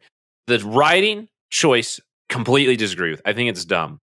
But the character's performance is funny. Like I Yes. wish that we could have got those performances with different writing. That's the way I want to say it. Like when like you look at what Shia LaBeouf does with what he Or- has to work with, it's or his mom. fantastic. They, they Yes. are they they really perform it so well, and I just wish that we could have had different like like when Mikaela stands up and the mom says something, and Chad's like, "She can hear you, mom," and like his reaction that's that's funny. His performance is really good. I just wish the writing was not so cringy in that Because- moment, so so unnecessary. Yeah, because you probably know a mom that's like that too, that would out loud be like, "Oh, she's really pretty," and it's like, yeah, th- like, get the hell out of here, like, yeah, yeah, yeah. That, that it's it's a, a, scene that I I just ugh, I go back and forth on because I really like the performances in it, and I think that it could have been funny, and there and so there's part of it that like I laugh because I want to enjoy it, but I just really don't like the writing. Um, yeah. Okay. A contrary of that, favorite scene. We'll just go in reverse order. So Rob, Matt, and then myself. So my favorite scene. Um, there's there's a lot of little scenes that I like, but probably my favorite scene is um, when Barricade and Bumblebee have the chase. Um, there's great music used throughout, great writing, great. The way the action is written is really, really good. Just the whole thing is a lot of fun. Um, it's well executed, and uh, it's one of those things like you know we talk about YouTubeable moments. Like if you were never going to watch this movie again, um, or you know you're not sure how many times you'd ever watch it. If there was a part you were going to watch again, that would be the part you would just start it right at the beginning of that and uh, and watch just that part. Um, I do want to throw just real quick minor, uh, smaller bit. Um, when they're in the desert and they're trying to make a phone call and it's a payphone and they have to get the credit card. That's so funny. oh my god, I completely forgot about it and I was dying laughing the whole time. Like it's such a small just goofy odd scene and he's like which pocket? Left pocket in my butt. Like that whole bit was just so clever and so funny and I loved it. Um in the middle of this battle they're having this conversation. So uh that's like a, a honorable mention. I, I will say well actually yeah, I'll say about that because that is an honorable mention that I was going to give as well. That is based on a real life experience that one of the soldiers, because they had legit soldiers uh, who were on leave to help them with the military scenes. He told Michael Bay this story that this had happened to him, and so Michael Bay put it in the movie because he thought it was funny. Uh, because that scene is hilarious. Yeah, I think again, it just goes to show. I, I have to say, an anomaly this movie is compared to the franchise as it goes along that you know you think about maybe that scene in revenge of the fallen or dark of the moon or age of extinction or the Last Knight it's probably not funny at all. Like it, it's it's probably really not funny but here it works. But uh for me my, my favorite scene it it does have to be when all of the autobots come into the picture to meet Sam and Mikaela again, it's just the music, everybody transforming. I, I, again, I literally, as I watched it, got goosebumps again, and just like sw- like welled up with emotion. Like this is still so cool. It's such a great scene. The voice, it, you know, again, you talk about iconic voices. It's certainly Optimus Prime. Uh, that scene was really good. Um, again, an honorable mention is that that first transformation scene where they get the military gets attacked that's just really really good. I i enjoy that scene a lot so. Um so my favorite scene i'm actually going to do the one that i was going to do as an honorable mention that rob included but i'm going to include more of it. The entire fight they have with scorpio i think is the name of the transformer. I don't remember. Scorponok um, it- yeah that's what it is. Something like that. The scorpion one. Um where just that entire thing them fighting it the airstrike coming in and and you know i think a lot of it's pretty cool because they just said hey if we were to call an airstrike on someone how would it happen? Can you do it? And they did it and they filmed it. And so that's why it looks good. Uh, on top of the humor that's happening and and the way that it's filmed and and the practical effects combined with the digital effects like the the the fluidity of the sand in that scene that the transformers interacting with is really impressive and so there's a lot of it that like if I wanted to show someone why this movie works as a Transformers movie, I would probably show them that scene and be like, "Hey, these are these of all the pieces that I like. This scene co- includes components of this film that I really like that are included in the whole film, and that would be a good uh, YouTube one to show other people." I also think too what what works for me for that scene is the actors. I do think actually play very well to the fact that like, what the hell are we seeing? Yes, there's some elements of humor in there, but when you go back and watch that scene, I think there is some really good acting about like if you were all of a sudden face to face with this alien, you know, what you would call an alien species, I think they do a really good job before, you know, everybody could just take on a Decepticon. It didn't matter. Like, you know, all you needed was a bungee cord and to shoot it in the eyes and you could kill a Decepticon.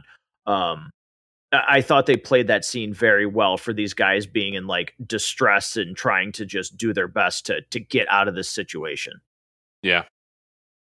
Uh, okay. Well, I know it's late for you guys, so we'll move quick through these last two segments. So the the next one that is just happening for these Transformers episodes is Transformers translation. So what part of Transformers lore transfers over really really well? What part doesn't transfer to this? And then I'll add a third question. Why do you think these movies are so successful? Because even the others that we will have complaints about and they will get worse have made so much money and they kept making them because they made money. Like the, similar question what we did during Fast and Furious like why is this such a big franchise?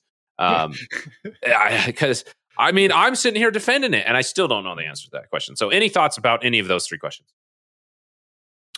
You know, I think the beginning of this film, they actually set up whatever lore they're going to use. I think we have this great intro. Um, first of all, I love the whole opening, even just from the Paramount logo, where they give you the transforming sound effect. Like, just starting with that, like, you're already appealing to me back in 1987. Like, five year old Rob is coming back to make a reappearance, going, I love this. Uh, the whole sound effect at the beginning, the fonts, Optimus narrating, he gives you enough of a backstory without having to show a ton of the backstory um, just to kind of get you started. I think that really was the appropriate amount. And I, I, but as far as the lore goes, I mean, there's, you know, there's the whole bit where Starscream and and Megatron are getting into it because you know this is the last you know you, you failed me yet again and that's supposed to mean something but only if you really already know the lore um, does that really make sense yeah I, I and that's what i was going to say is there's a lot of great transformers lines that don't work in this you know? And and i think the delivery of them are really good. You know hugo weaving you film me yet again starscream like that is a soundbite frozen in my head that is delivered really well. Doesn't really mean anything in the context of the film but as someone who just likes transformers makes sense. Or, or the way that that Prime and uh, Megatron just yell each other's name, you know, and then the way that Optimus Prime says, uh, "It's just you and me," and then Megatron says, "No, it's just me." Like like like those lines between the two of them. I think if I'm going to go in battle with my arch enemy because of this, I'm going to yell their name and just their name, and I hope they yell mine back. And then we're going to have some epic line like at the end of this, one will rise and one will fall, and then he's going to be like, you know, have some comeback or whatever. Like that. That is there's something about that that is just this really really works and um again it, it, doesn't work because it does require an appreciation for transformers and i think a little bit of just like lore enjoyment i would call it um but the way that they delivered it does work for me because i do enjoy that yeah i think they just a quick sidebar and i'll move past that they they did a good job in the other movies, kind of still making it intimidating. But going back, um, very underrated Hugo Weaving's voice as Megatron, I think, as he did not come back to voice him again for any of the other movies. But he definitely has a different tone than movies two through five. Um, and although I like his stuff, it Hugo Weaving is is pretty darn good. So uh, I'll just put that there. But um, I will say I kind of disagree a little bit. I do think that this movie gives you enough where you can just determine yourself that Megatron and Optimus, you know, and these two factions have been against each other. Um, I, I think they gave you enough where the casual person that came to see this movie can still get an idea of why these two would be fighting and like, oh, there's some definite personal history there. And like, would make you anticipate another movie to see like oh maybe we'll get you know maybe this these movies will give us more of that now i certainly think that what they did in the other ones you know i, I don't want that um but i think this movie does a good enough job of being like okay if you know transformers these things will hit a little bit harder and if you don't know transformers I think they gave you enough where you could form your own opinion and still move on. So I think they did a little bit better job than what I'm what I'm interpreting you guys as saying. Um, so I think they did a good job there with that. Um, yeah, I, I, I can agree with that. Now, the some other thing that I think does transfer well, um, is that they they left a lot of things open that it's just you know we're not going to try and explain everything to you that you're going to have you're not going to go through transformers school um now the later films completely ruin that i get that but as as a standalone film this one does a good job of just giving you enough and also leaving excitement for you know what else is going to happen the other thing that i really like is that they just bring things from transformers without a need to explain them like scorponok just jumps out of blackout that little robot, I forget his name, that little mm-hmm. transformer, he just jumps out of um, barricade, you know, and like that's just transformers. You know, there's a littler transformer and the big transformer, and they just jump out from time to time. And you know, that's just the way it is, and we don't need to explain it to you. And and and and and that is something that I like, where it's like, hey, this is just what Transformers is. So here you go. We're not going to try and you know make sense of it all. It's just Transformers. You know, they're cars that transform. What do you want from us? We're just going to let them be the way they are. And I think that they, for the most part, th- and throughout the films as well, while they do totally mess up with like the consistency, and this is what I'll say for the whole series. You film the film, they don't do a good job of telling a connected story. They're not a good sequel, but they are a good just here's Transformers lore, here's Transformers existing with Transformers lore being transformed. And, and when you try and connect them together is when you have a problem, I would say. Yeah, because they they really with these later movies, if you really like go back and think about what they said in the previous ones, they kind of just rewrite their history at constantly, will, constantly, to, all the time to just serve their own narrative. But I think you know why these original movies were so like were so successful in terms of of money is you go back and go to YouTube like right now and watch these trailers for all five movies. And if you just tell your brain, this is what I'm watching, every one of those trailers would get you hyped for the movie. Like Michael Bay did put together really good trailers to make you think, okay, well, well, the second one's got to be great. All right. Nah, the third one, like, oh my God, they're going to do this in the third one? Cool.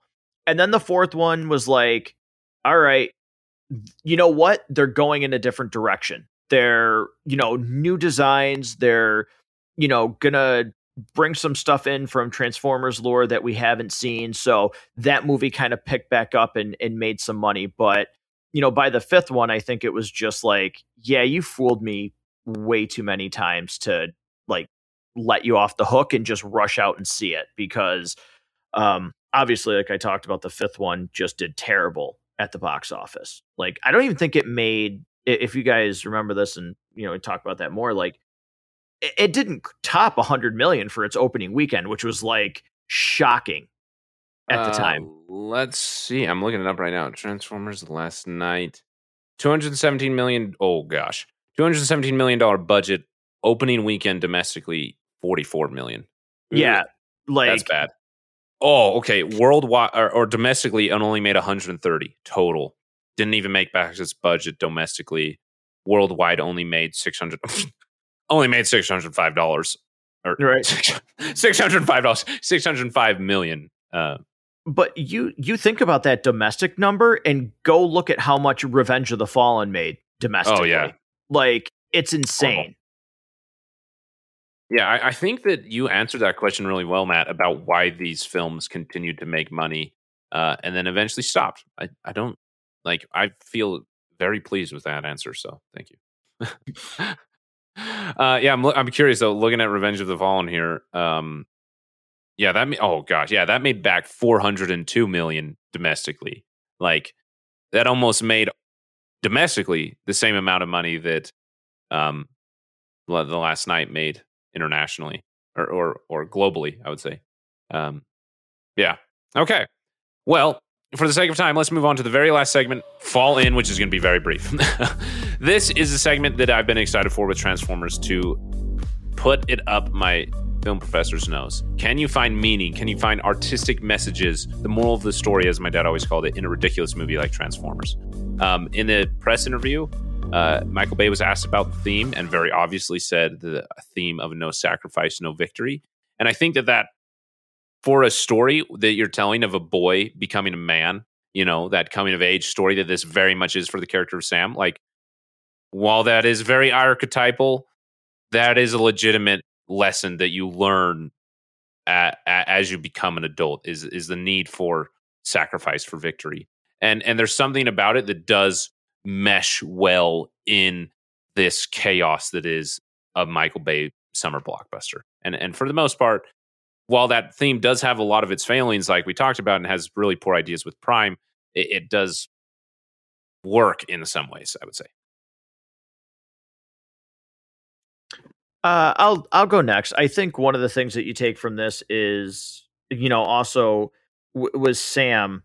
You have this crazy responsibility thrust upon you, and you just have to react in the moment. You know, you don't always get to plan what's going to happen, how you're going to react, or you know how things are going to go, and you can either decide that what was me, or you can try and do something about it. Um, you know, I think I think there's a, a, a message there where he steps up to the plate to, you know, just try and make the best of the situation. And I, I think even with, you know, Optimus Prime and Megatron, I think, you know, there's again, it's not completely fleshed out. And if you know Transformers, then it's a little bit easier. But there's just that sense of when you think you're right, you're right.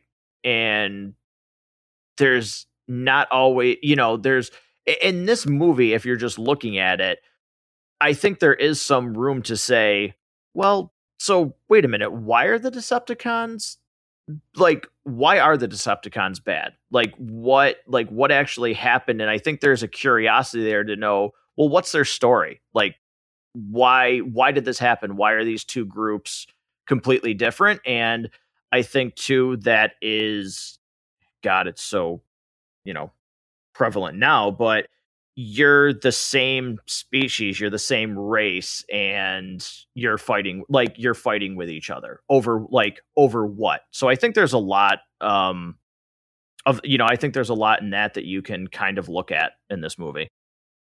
Well said.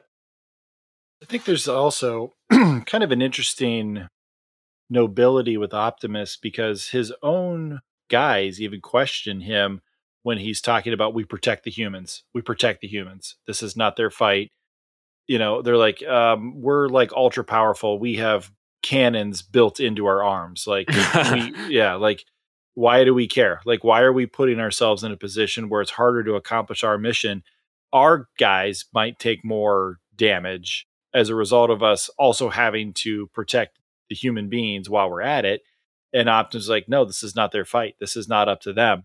Um, you know, yes, they may be primitive, but were we so different? You know, he's got. I want to say that's almost a direct quote. Mm-hmm. Um, I think it is, and it's um, it's kind of an interesting idea. Um, you know, just that it's got nothing to do with them, and yet we're thrusting our war upon them, and they are collateral damage, but we have to minimize it. Uh, I think it's just kind of an interesting idea and it's really only because Optimus says this is how it's going to be that the other guys even go along with it, and maybe Bumblebee a little bit, but the other ones are just like, nah, man, let's just swamp Decepticons however we can, and if we squish a, a little meat bag, oh well.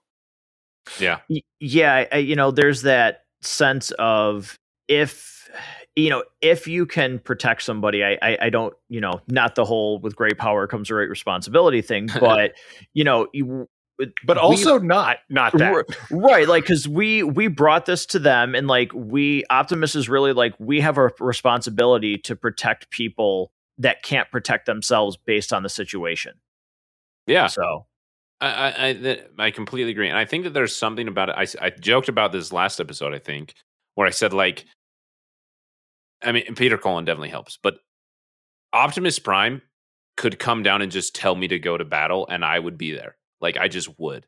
And and there's something about the leader of Optimus Prime that just like gets to me somehow. And I think a lot of people can agree with that. Again, that is definitely the voice behind it.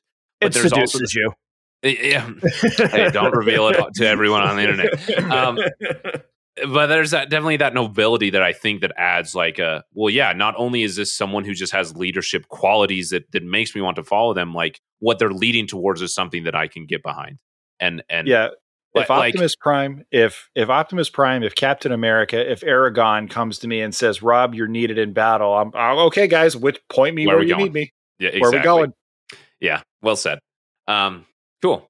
Well, that is our review of Transformers. I, I'm curious, Rob, before we get into our real rating.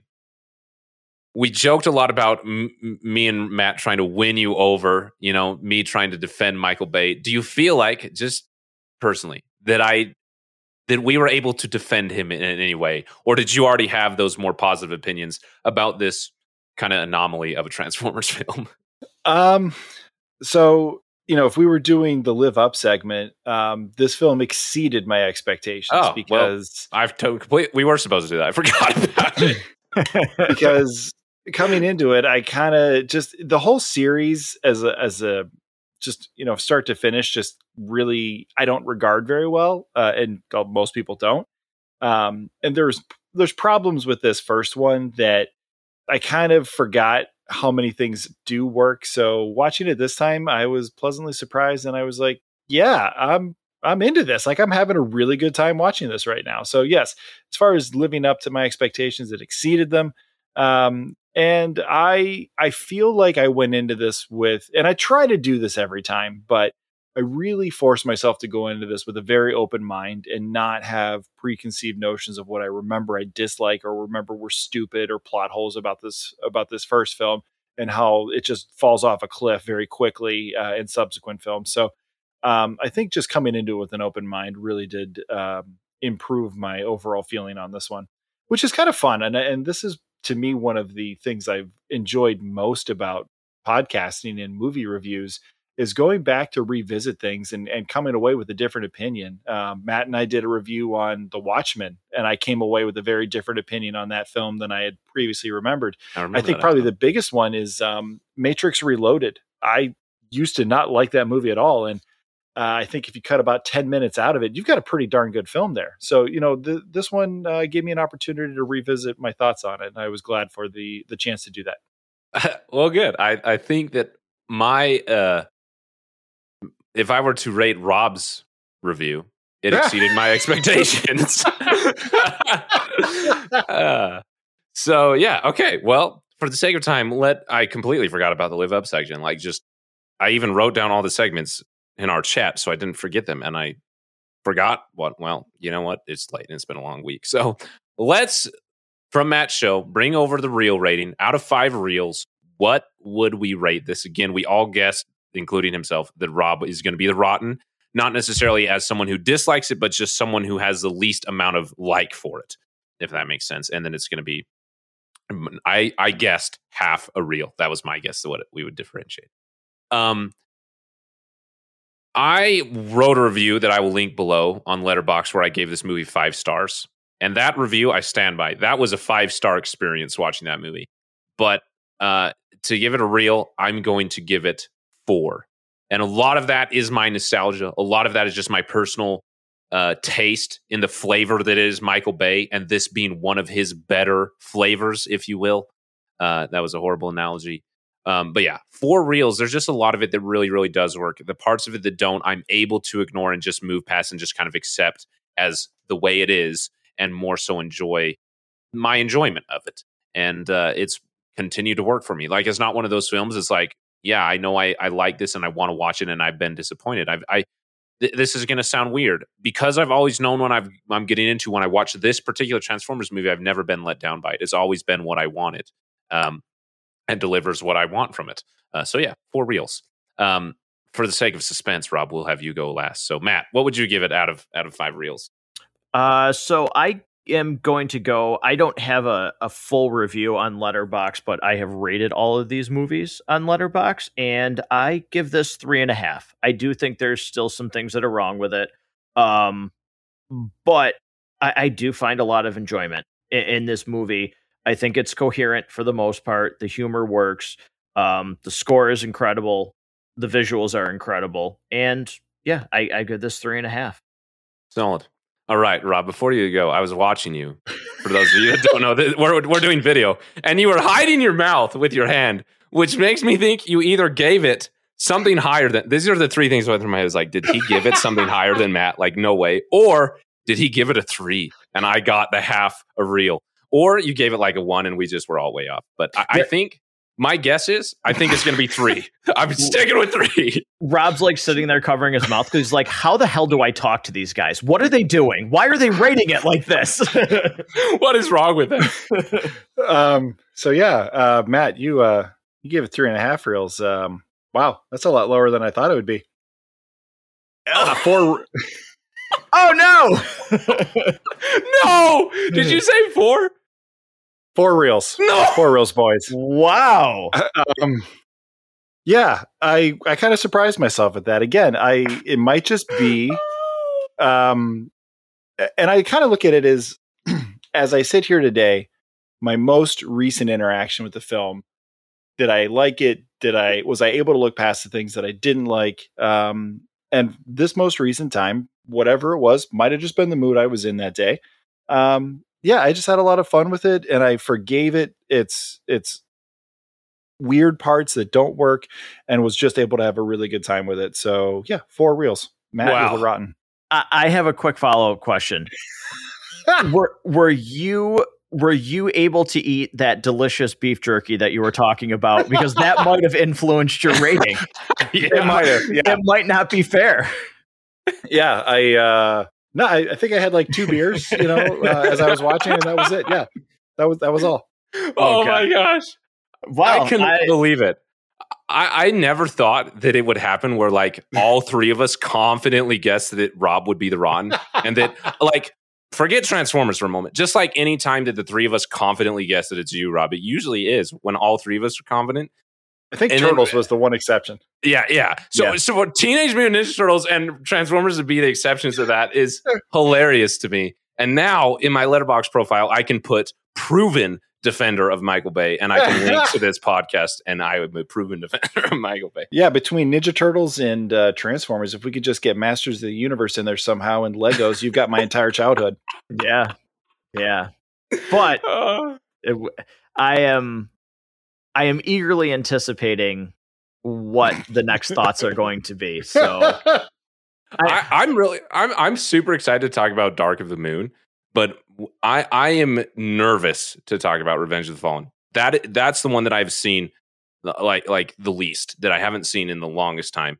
And so I don't really know what I think about it. And then to know that I said that I'm going to take the Defender of Michael Bay title very seriously over the next five episodes, I don't know if I can, but I'm going to try. I almost you're going to be like the public defender that has to right. represent a guy that knows yeah. he's actually murdered a guy, and you have to at least make sure he gets a fair trial by the state. Uh, I was I was actually curious to be like, I wonder, like, just are off the cusp, like, hey, it's probably been a very long time, but whatever you remember, what do you think? Like, what would have been your rating of two, three, four, and five? And then oh. on a rewatch, be like, okay, how much did it change or you know did it not change at all? Okay. Because well, i think maybe for rob i think maybe transformers 1 probably changed uh, at yeah, least decently. Yeah at least at least a full reel. So. That's awesome. Okay so i'm gonna write it down super quick um and we will do that and then i'll let you guys go because it's super late. Um all right so off the top of your head what would you rate the the the films out of out of five reels that you can remember? Yeah, um, I'll I'll go. It's it's super simple, and I'll start right in order. Um, Revenge of the Fallen is one reel. Oh, um, oh gosh. Dark of the Moon is two reels. Age of Extinction is two and a half reels, and The Last Knight is a half a reel. Oh. I hate I hate that movie. oh no. Uh. I've only seen parts of the fourth. I've never actually seen the fifth. Um, Matt's rankings sound very close to where I think mine are. Okay. So I'm just going to put the same as Matt. So you've never seen um The Last Knight. I heard it was terrible and never bothered to find out for myself. Well, I'm gonna have to send you some beef jerky or something when it comes to that episode if I stand a chance. Um, okay. Just just remember, you're welcome. okay, so super quick, Revenge of the Fallen. I'm I know my ratings are going to be kind of generous because I really like these movies, but I'm going to say for that one, I'm going to give it a one and a half. For Dark of the Moon, I'm going to give it a three. For Age of Extinction, I'm going to give it a two and a half. I remember not really liking that one, but we'll see. And for the Last Knight, against all my better instincts, I'm going to give it a three and a half. And oh, I so, cannot yeah. wait. I oh, I no. cannot what wait. We got to go into oh. reverse order now. We got to do Last Knight. we got to build up to it. That's right. penultimate Michael Bay podcast review. Rob, that might have to be one where we the Last Knight we might have to watch that together because similar to what you yeah. said to me, I I honestly don't think you should put your son through that. yeah, yeah, so, you might have to call uh, Child Protective Services yeah, to come get that, him. That might be one where, yeah, we grab a case of Sam Adams, you know, seasonal lager or something, and we crack open a couple and get and get through that. well, it'll be like our own personal support group. How we yeah. get through it together. exactly. Sweet. Well, um, thank you again both for being here. This I I've really enjoyed myself with this episode. It was a ton of fun. At the ending, obviously, that was like everything I could have hoped it to be. Rob, you really just gave me what I was hoping for, and uh, it was not. This was not scripted, anybody. um, and that was just a ton of fun. So thank you for joining me. I know it's late for you guys. I appreciate you pushing a little bit later for me to to get back from work. Rob, enjoy your trip that you're going on. Also, look forward to the episodes that are coming at Matt Goes to the Movies and here at the Basement Binge. You can get in contact with both of us on social media. Email, we love hearing from you. Reviews on any podcasting place, but especially podchaser.com. It allows you to leave reviews on the full podcast or the episode as a whole. Super helpful. We really, really do appreciate it. Lots of fun. Um, but you can follow um, both Matt Goes to Movies and The Basement Binge on Instagram, TikTok, and Facebook. Additionally, Matt Goes to the Movies has a Facebook group that you can join and you can contribute to the conversations happening there. But in case you didn't hear it enough, this is the Basement Binge, and that's all for now. Ciao, ciao.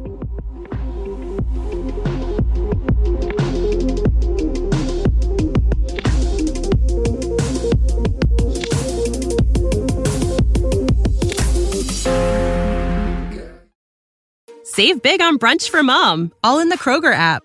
Get 16 ounce packs of flavorful Angus 90% lean ground sirloin for $4.99 each with a digital coupon. Then buy two get two free on 12 packs of delicious Coca Cola, Pepsi, or 7UP, all with your card. Shop these deals at your local Kroger, less than five miles away. Or tap the screen now to download the Kroger app to save big today. Kroger, fresh for everyone. Prices and product availability subject to change. Restrictions apply. See site for details.